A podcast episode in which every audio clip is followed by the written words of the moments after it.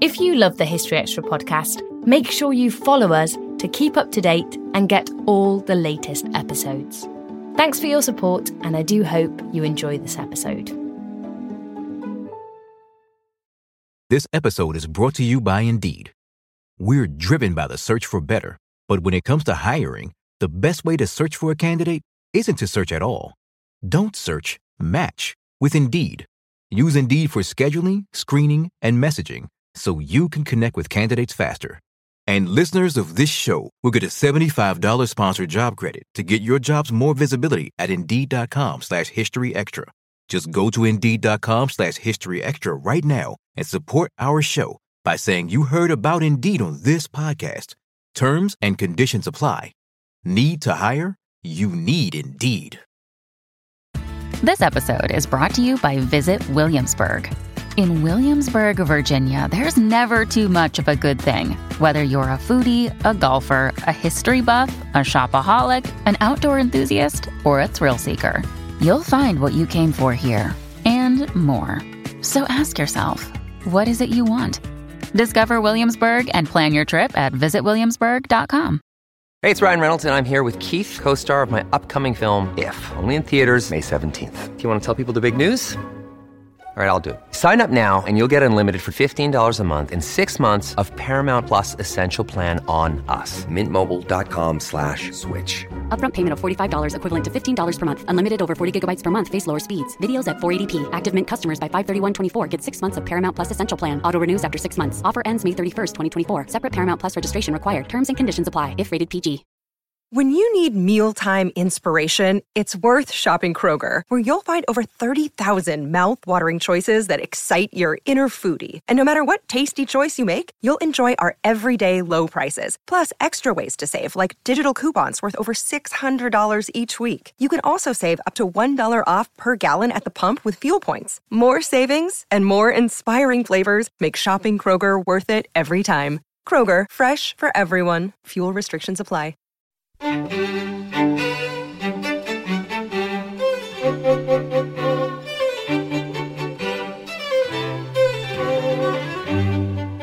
Hello, and welcome to the History Extra podcast from BBC History Magazine, Britain's best selling history magazine.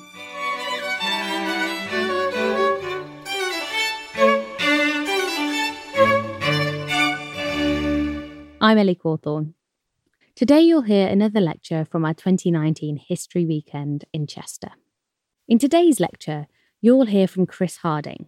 Chris is a senior lecturer in Asian history at the University of Edinburgh, and he's also the author of Japan's Story in Search of a Nation, and more recently, The Japanese A History in 20 Lives. In this talk, he charts the turbulent history of Japan's relationship with the West.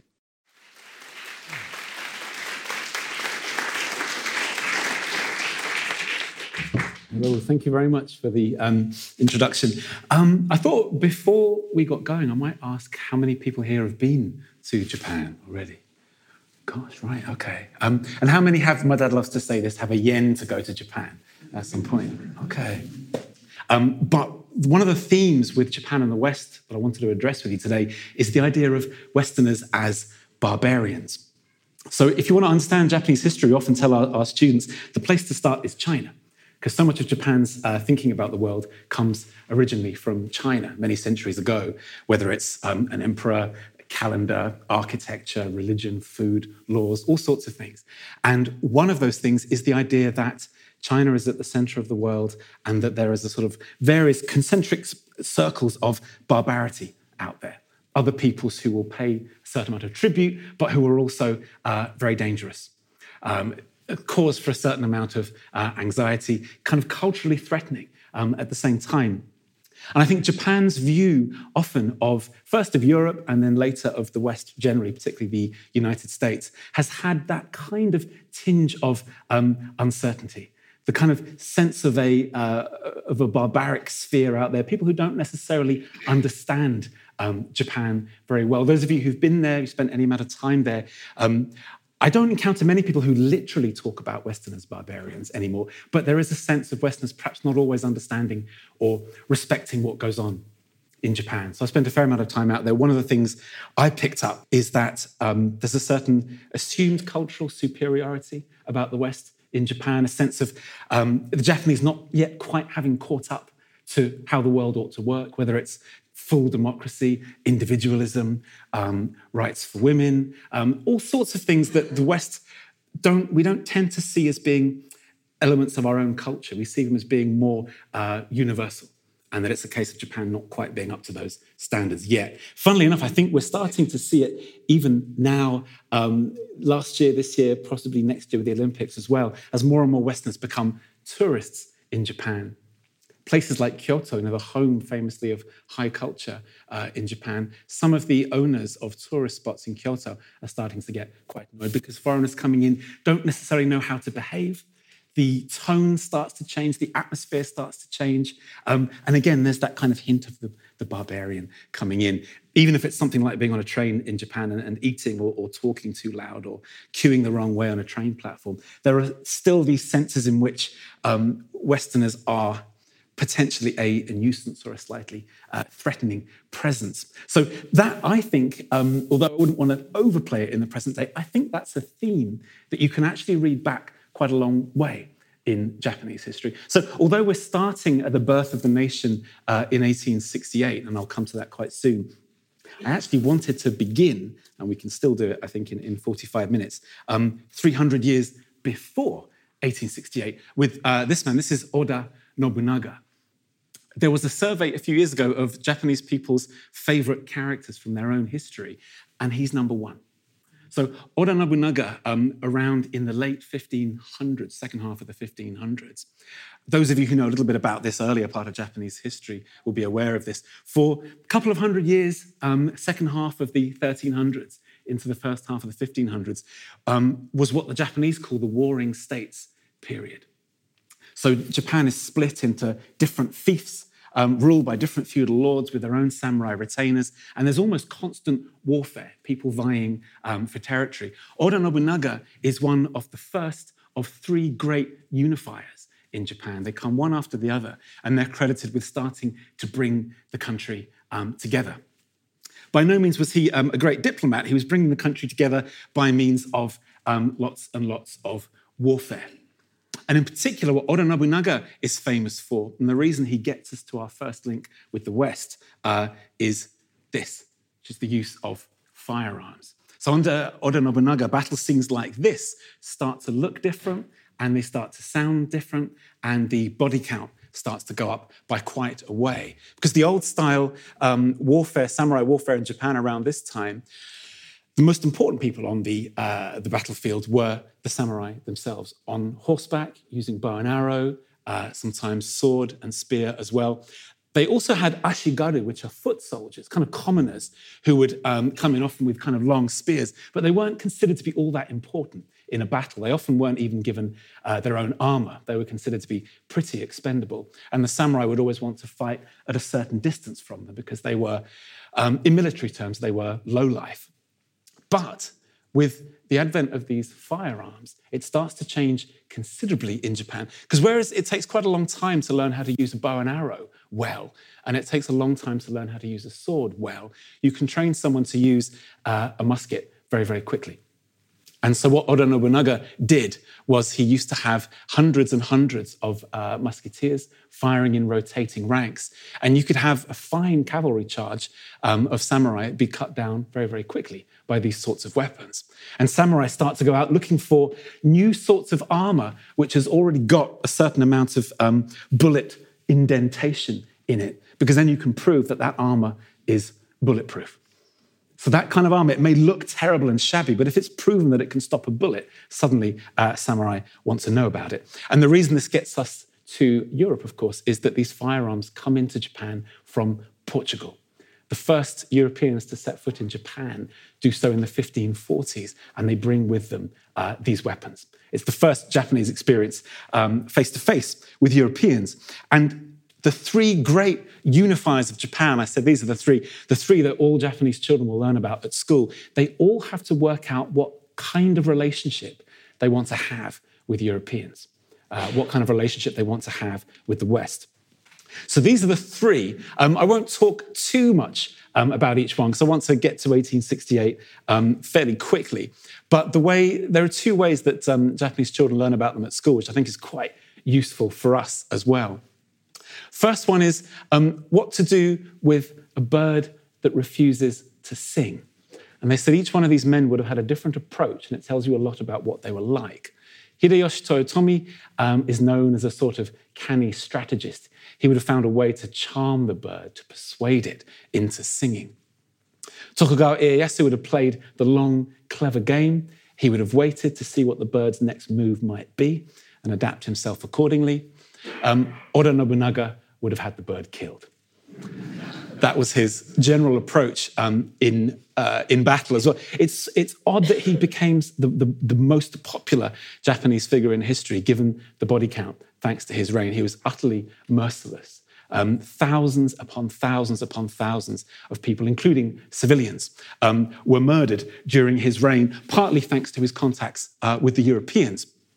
But he finds himself uh, in an act of treachery killed in 1582 before this job of unifying Japan um, is fully over. Hideyoshi Toyotomi then and Tokugawa Ieyasu um, comes in at the end to complete the job. And to- Tokugawa Ieyasu, his surname Tokugawa will be familiar to many of you because he creates the shogunate which lasts all the way down until the Europeans arrive, as it were, again and en masse uh, in the middle of the 1800s, and we'll get to them in a minute. So, that second phrase that the Japanese children learn as a result is that Oda Nobunaga pounded the rice for the rice cake, Hideyoshi Toyotomi baked it, and Tokugawa Ieyasu ate it because he was the one, after everyone else's hard work, uh, who got to enjoy what they'd done. But as I say, all three of them had to work out what to do with Europeans once they were there. And to give you a sense of um, the situation they found themselves in, um, to show you a map, in fact, I'll show you a close up of Japan first. As again, some of you will already know this, but it's just useful to know the names of these places.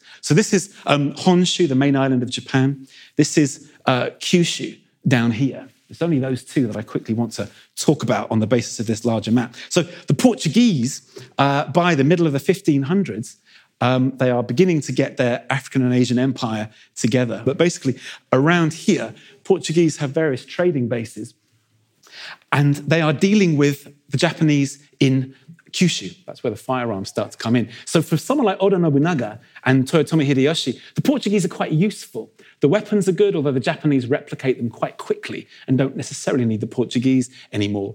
But the Portuguese bring in valuable goods from China and from Southeast Asia, a few things from Europe um, as well, and a certain amount of money can be made as a result. So weapons are good, uh, trade is good. There's even a certain amount of interest in Portuguese fashion. There's a Japanese man here enjoying the kind of baggy uh, pantaloons uh, of the Portuguese. But what the Portuguese also, of course, bring in is Christianity. Um, and this is something that the Japanese have a much bigger problem with. There isn't a feeling that Christianity is unacceptable in philosophical terms or unacceptable theologically. Uh, Japan isn't anti Christian in that sense. It's much more a law and order issue and a politics issue. I'm going to go back to our three main people here.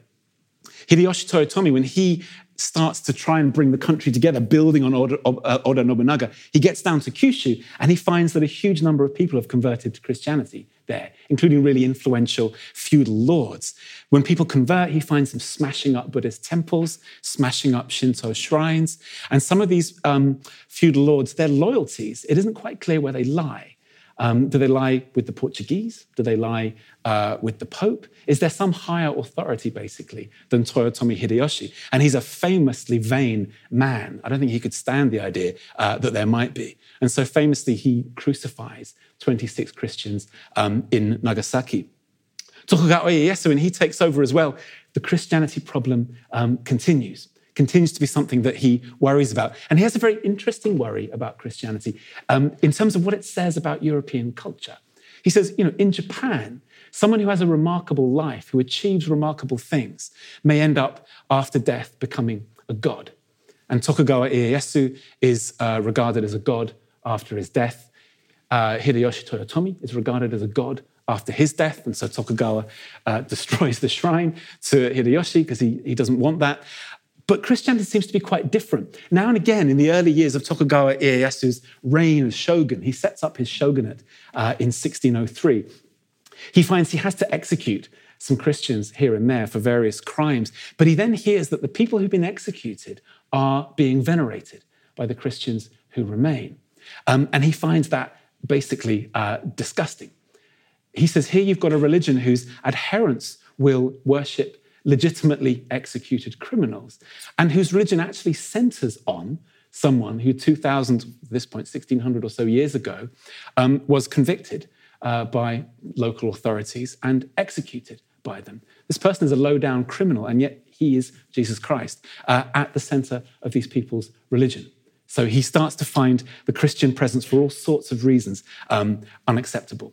And some of the politics that Jesuit missionaries in particular are getting involved with in Japan, politically speaking, he can't stand that either.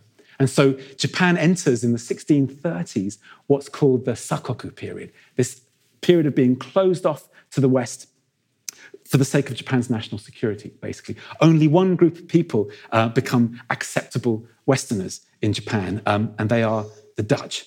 And I'll show you here.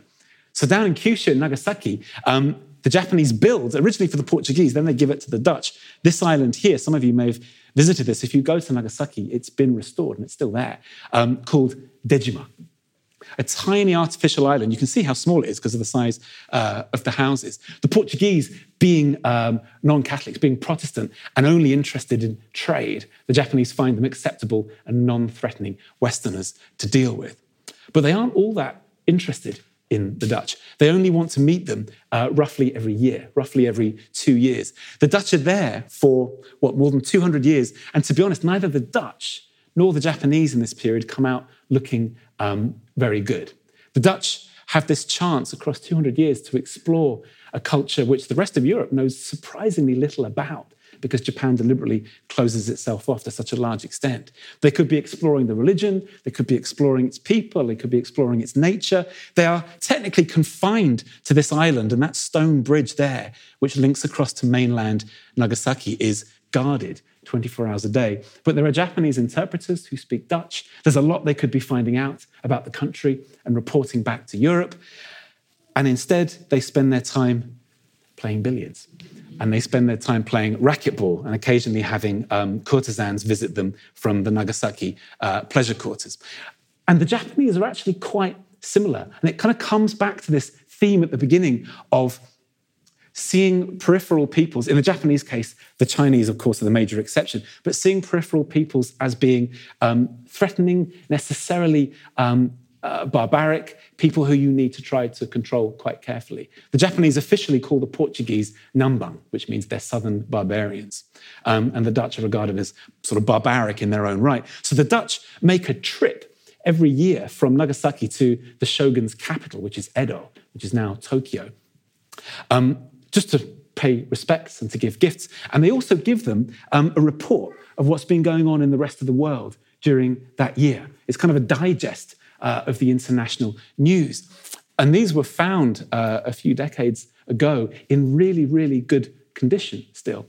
Not because they'd been treated with great respect as valuable documents, but because very few people had bothered to read them in Japan because it wasn't considered that they were all that interesting. Instead, we have reports of the Dutch approaching the shogun's court in Edo, being asked to take their coats off and then put them on again, and to hug each other, and to kiss each other, and to dance, and to sing, and to show them their famous goblin like red hair. Because they were more a curiosity than necessarily a source um, of valuable information uh, about the outside world. So, across this period, the 1600s, 1700s, much of the early 1800s, um, Japanese interest in Europe is relatively limited. There are a few people uh, in Nagasaki, especially, who become really interested in um, Dutch medicine and in Dutch science. You have these famous stories of a few pioneering Japanese doctors who wanted to learn about Western um, anatomy. And they would go to execution grounds. Because in Japan, the idea of dissect, and the same thing in China, the idea of um, most people dissecting a human body was disgusting. It's something that you simply wouldn't do. Um, but people right at the bottom of Japan's class system now and again would do it on the bodies of executed criminals so that they could collect bits of the insides, including bile, which were used in medicine. So you get pioneering Japanese doctors who would go to execution grounds um, and they would watch while a body, a decapitated body, was basically opened up. Um, and they would almost have their kind of Chinese medicine text here and their Dutch or German anatomical text here, which had come in via Dejima. And they would say, right, the Europeans know what's inside a body, and the Chinese texts appear to be out of date. And so, via those sorts of means, they would start to get a sense of um, usefulness in the West, usefulness of European knowledge. But still, it was kind of a trickle uh, for most of this period. And that's the background to what happens in 1853, which is the appearance of these. This is a Japanese woodblock print marking a major and terrifying event in 1853, which is uh, the arrival of the Americans off Japanese shores. To give you uh, an idea where that comes from, the Americans, uh, for those of you who are into your American history, had not long finished their sweep from the east coast of America, pushing uh, their frontiers all the way to California. And from there, from uh, the west coast of California to Japan was only about an 18 day trip uh, on a steamship. So in 1853, Commodore Matthew C. Perry is sent by the president. Actually, he goes the other way around the world, but still, sent by his president to Japan to basically say, We are only 18 days away from you now. Um, we should trade uh, and we should be friends. And as the Japanese remember it, they were effectively invited into a friendship and a trading friendship by four um, of the most terrifying ships they had ever seen um, steam power, something unknown in Japan, um, a level of weapons technology, simply unknown in Japan. When the Americans uh, land a party on the uh, coast in Japan in the summer of 1853 to basically greet the Japanese and deliver these letters and try to get a trading relationship going, some of the samurai who come out to meet them and, and, are standing on the cliffs overlooking the beach where Commodore Matthew C. Perry and his people come aboard. Um, they're holding muskets, which in America would be in a museum because they're a couple of hundred years or so out of date. Some of them aren't even loaded. Uh, because they don't have ammunition for them anymore. In some ways, that's a good thing. Japan has had 250 years of peace.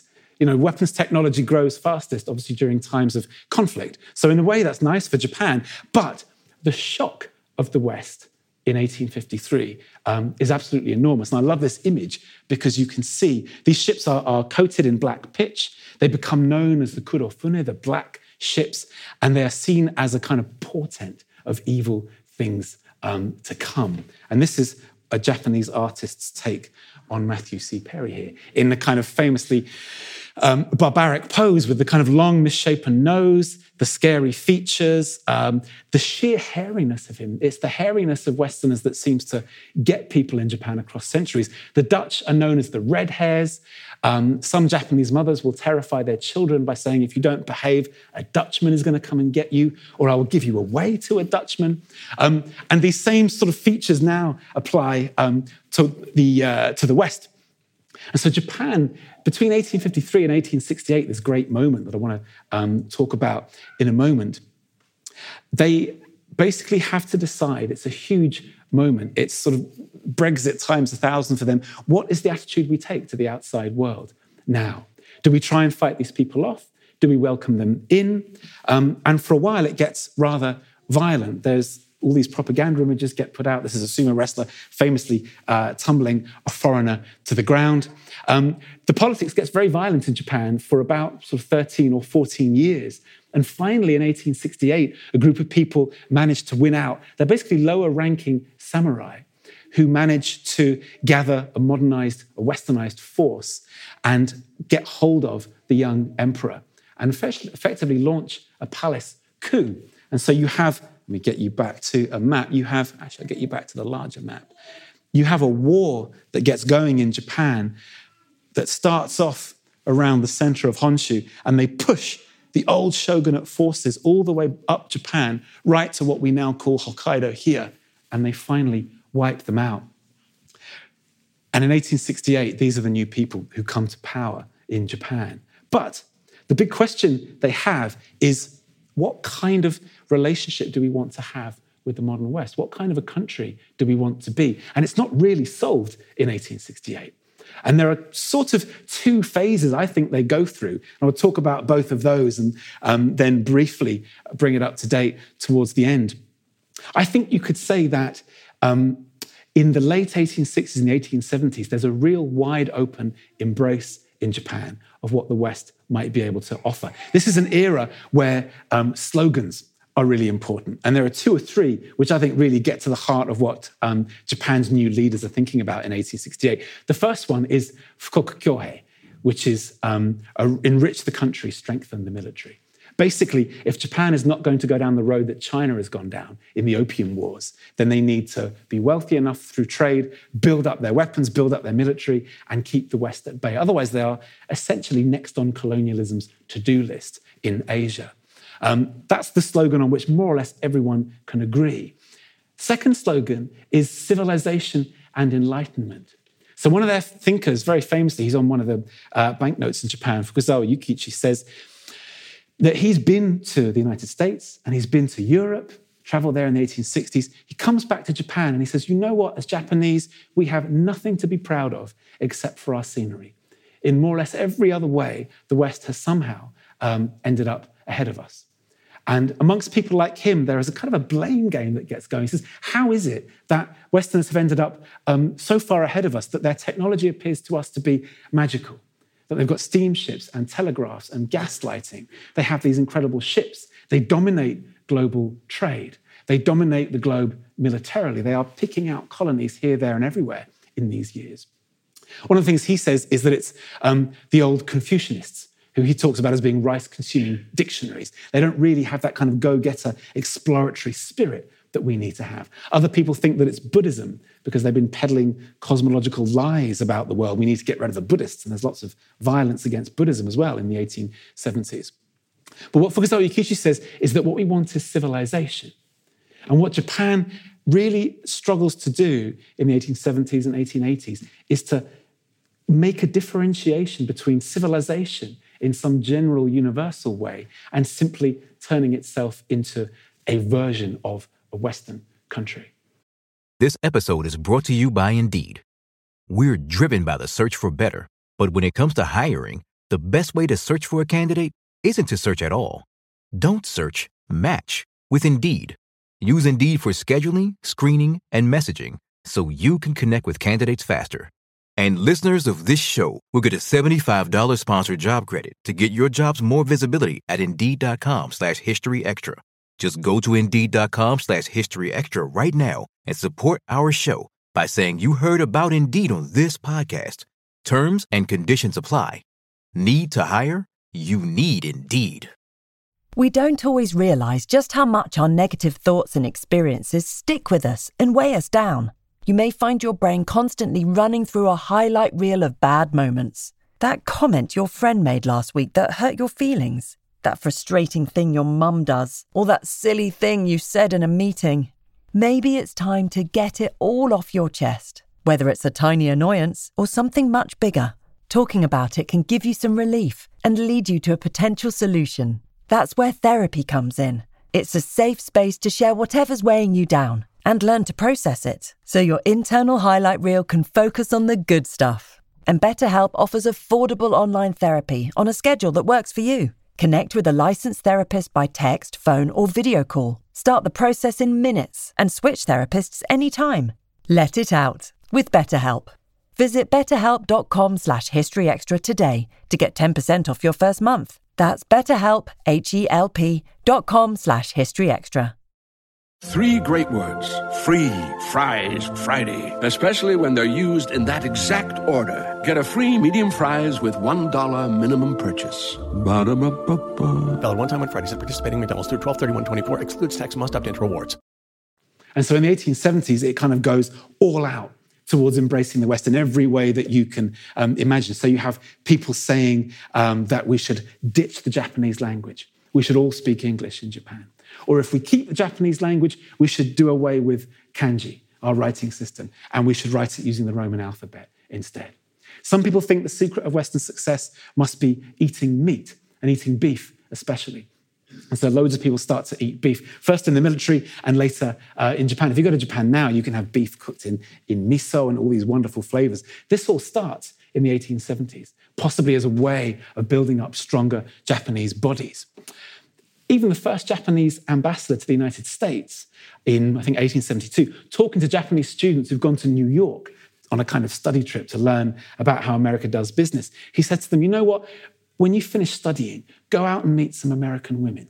Meet them, bring them back to Japan, marry them, and have a family, and we can get American blood into the Japanese system.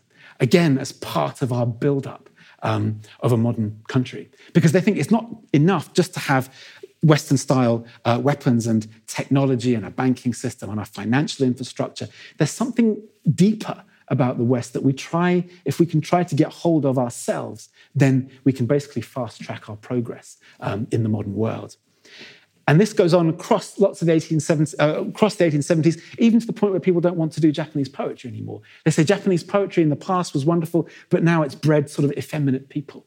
And so we should do away with poetry and we should have um, we should have kind of narrative texts that are a little bit more martial and purposeful and basically a little bit more like the West.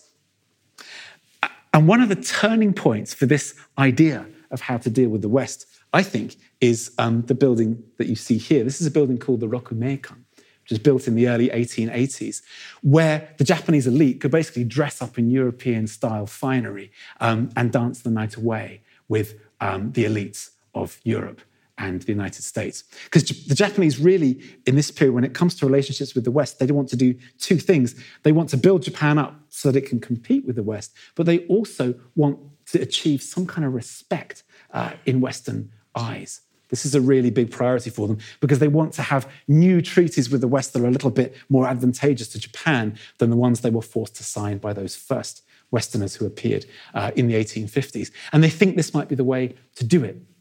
And this becomes a turning point because in the Japanese press, critics start to say, you know what, if you went to a soiree like this and you saw Japanese basically dressing up like Europeans, smoking like Europeans, drinking like Europeans, trying to dance like Europeans, trying to speak like Europeans, it's basically embarrassing.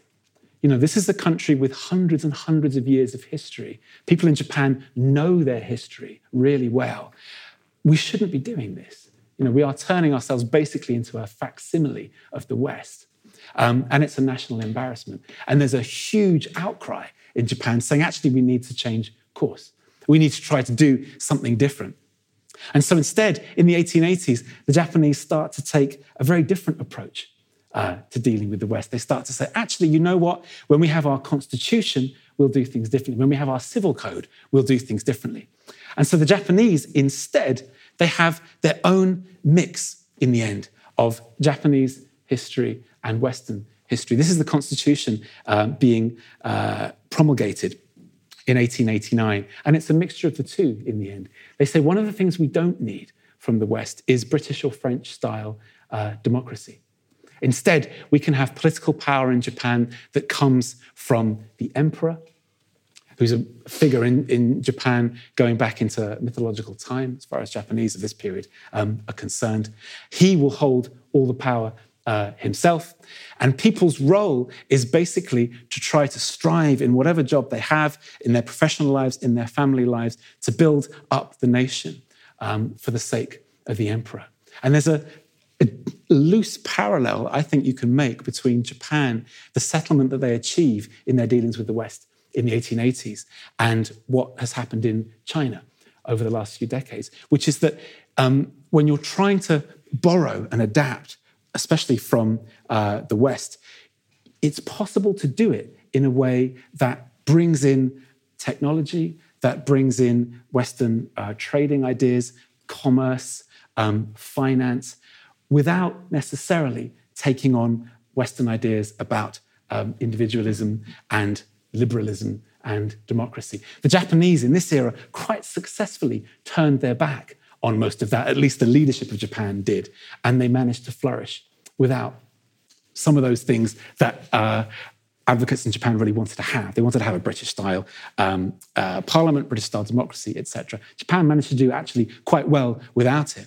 And so, a few stepping stones from there to now to give you a sense of how that worked out from Japan, from this moment of working out what combination of Japan's history and um, the West they could safely put together. Um, it all goes rather well for Japan for a little while after this. 1894 to 95, they achieve a military victory over China, which for the Japanese is psychologically enormous because China, for centuries, has been the country Japan looked up to um, culturally and politically. And so to actually defeat China in war um, would have been unthinkable just a few decades before. Ten years later, in 1905, the Japanese defeat the Russians. Um, in war, the first Asian nation to defeat uh, a Western one um, in battle. And that puts Japan really suddenly uh, at the top table um, of world politics. And it starts to look as though their model actually has worked out rather well. Um, what I don't want to do is, is, go through the next few decades because I want to come back to where we are now and roughly what uh, the future might be. Although historians, we try and uh, sort of stay clear of that kind of thing if we can. But a few words on it in a minute. Um, but what's really interesting is when Japan, after this period, as we all know, Japan um, goes through, in the end, its uh, dark valley, as uh, the Japanese have called it, where basically this settlement here, the constitutional settlement that it's made, turns out not to have been so robust after all, for various reasons, which in the Q&A we could perhaps talk about if you wanted to. Um, but in 1945, once the Second World War is over and the Americans come in, they had to do this fascinating thing of working out what it is about the 1868 moment that went wrong. They find themselves I suppose, really, actually, within a few months after Pearl Harbor, they find themselves starting to plan already for an occupation of Japan. And aside from the practical planning, a few of them turn themselves into amateur historians saying, what was it that went wrong in 1868? Their version of it um, ends up being that Japan's modernization, Japan's contact with the West, was in the end the wrong mix. So you ended up with a country that had um, Western levels of wealth Western levels of technological achievement, uh, Western weaponry, that almost on the outside looked like a Western country. And as far as the Americans were concerned, looked like a civilized country. Um, but on the inside, Japan hadn't really bought in. So what you ended up with was a, a, people, as the Americans in 1945 saw it, a people who on the outside looked, in their words, civilized, on the inside who were still quite feudal. Um, part of the reason they took that view was because of what the Imperial Japanese Army was doing on the battlefield, that to them looked uh, barbaric, to use that word again. But it also looked like there was a mismatch between the inside of Japan and what Japan looked from looked like from the outside. And so America's role as they saw it was to kind of revisit the 1868 moment and build Japan up along new lines. And one of the ways that um, Japanese think about their history since 1945 is that it was a chance to begin again, to go back to 1868 and do things slightly differently. It wasn't an entirely American view um, of 1868, because there were plenty of Japanese intellectuals who said, why didn't anyone in the late 30s and the early 1940s, why didn't anyone in government stand up and say what we're doing is wrong? Going into Manchuria, going into China, going into Southeast Asia, starting a war that surely we knew we couldn't win uh, against the West. Why did, why did no one stand up, or not enough people stand up and say that that was not a good idea? And so one of their great political scientists after the war says it's because that element we didn't manage to take, not necessarily um, from the West, we didn't manage to realize it in ourselves of what they called individual responsibility, that that was the kind of Japanese failing. And so after the war, this is something that Japanese intellectuals try to get uh, right, try to build Japan up in a different way with a different sort of mentality. And what's been interesting about it, what I think gets us um, in a moment to the present day, um, is that in Japan, and those, of, like I think it's more or less half of you that have been to Japan, you have your own views on this. Um, there are those in Japan who I think have mixed feelings about whether that was something to aim for and whether it's been successful or not. So, critics, um, Japanese critics of Japanese culture and politics now would say that that 1945 moment of revisiting 1868 in the end was um, squandered. Uh, it didn't go the way we wanted. You know, if you look at uh, some elements of Japanese history since then, the length of time that the Americans stayed around, and they're still there now, famously, uh, military presence in parts of Japan. Japan hasn't really had an independent foreign policy in the world because of its close relationship with America. In order to become an economic superpower, which Japan did by the middle of the 1960s, um, sacrifices have been made in terms of people's uh, freedom, in terms of the enjoyment that young people might have at school, because they're thinking of the next thing, the exams and the career track and all the rest of it, the sorts of pressures that people end up being under to build the country after 1945 in many ways, the extreme Japanese critics would say, um, resembles what happened after 1868 to quite a large degree. Japan's politics is much freer. Women get the vote after the Second World War. It's a fully democratic country. But the power of Japan's media to mainstream media to create a consensus in Japan, to still persuade people that there are right and wrong ways of thinking, right and wrong attitudes to take to the country there is still that sense of Japan being a consensus culture, which some in Japan would regard as being not what 1945 should have been about. I suppose from the other side of it, very briefly, there are those in Japan who would say that some of the Western institutions that get launched after 1945, from the United Nations and all the others, that portray themselves as being global, portray themselves as being international, in fact, enshrine Western values. They enshrine the values of the people who won the war. And so Japanese will constantly say, we feel like we're, whether it's whether it's whaling or whether it's the way that we remember or don't remember the Second World War, we constantly feel as though we are being told by the West what to do, as though we're seen as a catch up country still even though we're wealthy, we're an economic superpower, a cultural superpower in the 1990s, you know, manga, anime, Haruki Murakami, all the rest of it, there is still this patronizing edge to Westerners when they're in Japan that really has been there since the middle of the 1500s, was really big in Japan in the late 1800s and early 1900s, and is still to some extent there now. And it still vexes relationships um, between the two countries. I think you've only got to go online to a website like Gaijin Pot um, which is this blog site for foreigners in Japan. And you'll see it all the time. I think it still goes on. In terms of where Japan might see itself now, in terms of its relationship with the Western world, at the end of this period, uh, I guess we started, what, in the mid 1500s, to come to where we roughly are now, or where the Japanese leadership would like to think they are now, especially thinking forward to the Olympics next year, how Japan might portray itself at the Olympics. Um, I would say what they're after, what the Japanese prime minister is after, is putting Japan forward, I suppose, is moving on from having been an economic superpower in the 1960s, a cultural superpower from the 1990s, to now being a kind of, if they can, a political superpower. It's always been difficult for Japan to assert itself internationally because of the memories of the late 1930s and the early 1940s. Now, I think Japan's leadership feel that the time might be right for that to change. What's really interesting is Japan's Prime Minister, um, Shinzo Abe, his um, advisors around him just a few years ago, their governing slogan was one that comes from after 1868, Fukoku Kyohei, enrich the country, strengthen the military. Some of his inner circle said, actually, that should be what we're trying to do get the economy back on track. But also, we shouldn't be as shy as we have been in the past about um, throwing our weight around a little bit in terms of foreign policy responsibly deploying our military. Still a very, very difficult thing to do in Japan, but this is their direction of travel. I think the feeling is in Japan, if you think about who has influence in East Asia, under President Obama, under President Trump, the Americans seem to the Japanese leadership to be pulling back slightly um, from their involvement in the Pacific. Um, either pulling back or certainly unreliable in terms of their historical support for Japan.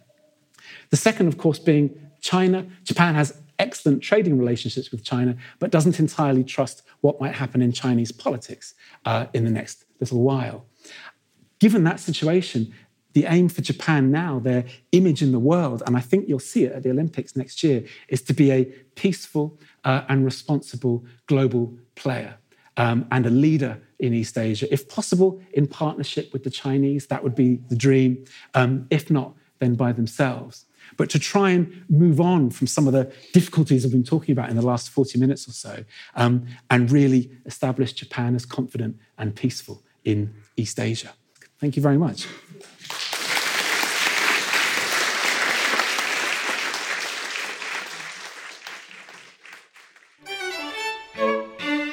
That was Chris Harding. His books, Japan's Story in Search of a Nation, and more recently, The Japanese A History in 20 Lives, are both available now, published by Allen Lane. We're not currently holding live events, but we are running a series of fortnightly virtual lectures on various different historical topics. You can find out more about them on our website at historyextra.com forward slash events. A collision between a Chinese jet and an American spy plane. He came and rammed into our left wing. With relations increasingly strained, what are the chances of things spinning out of control? The Western world was asleep. I'm Gordon Corera. I'll be exploring the friction in this most important of relationships and asking Has the West taken its eye off the ball?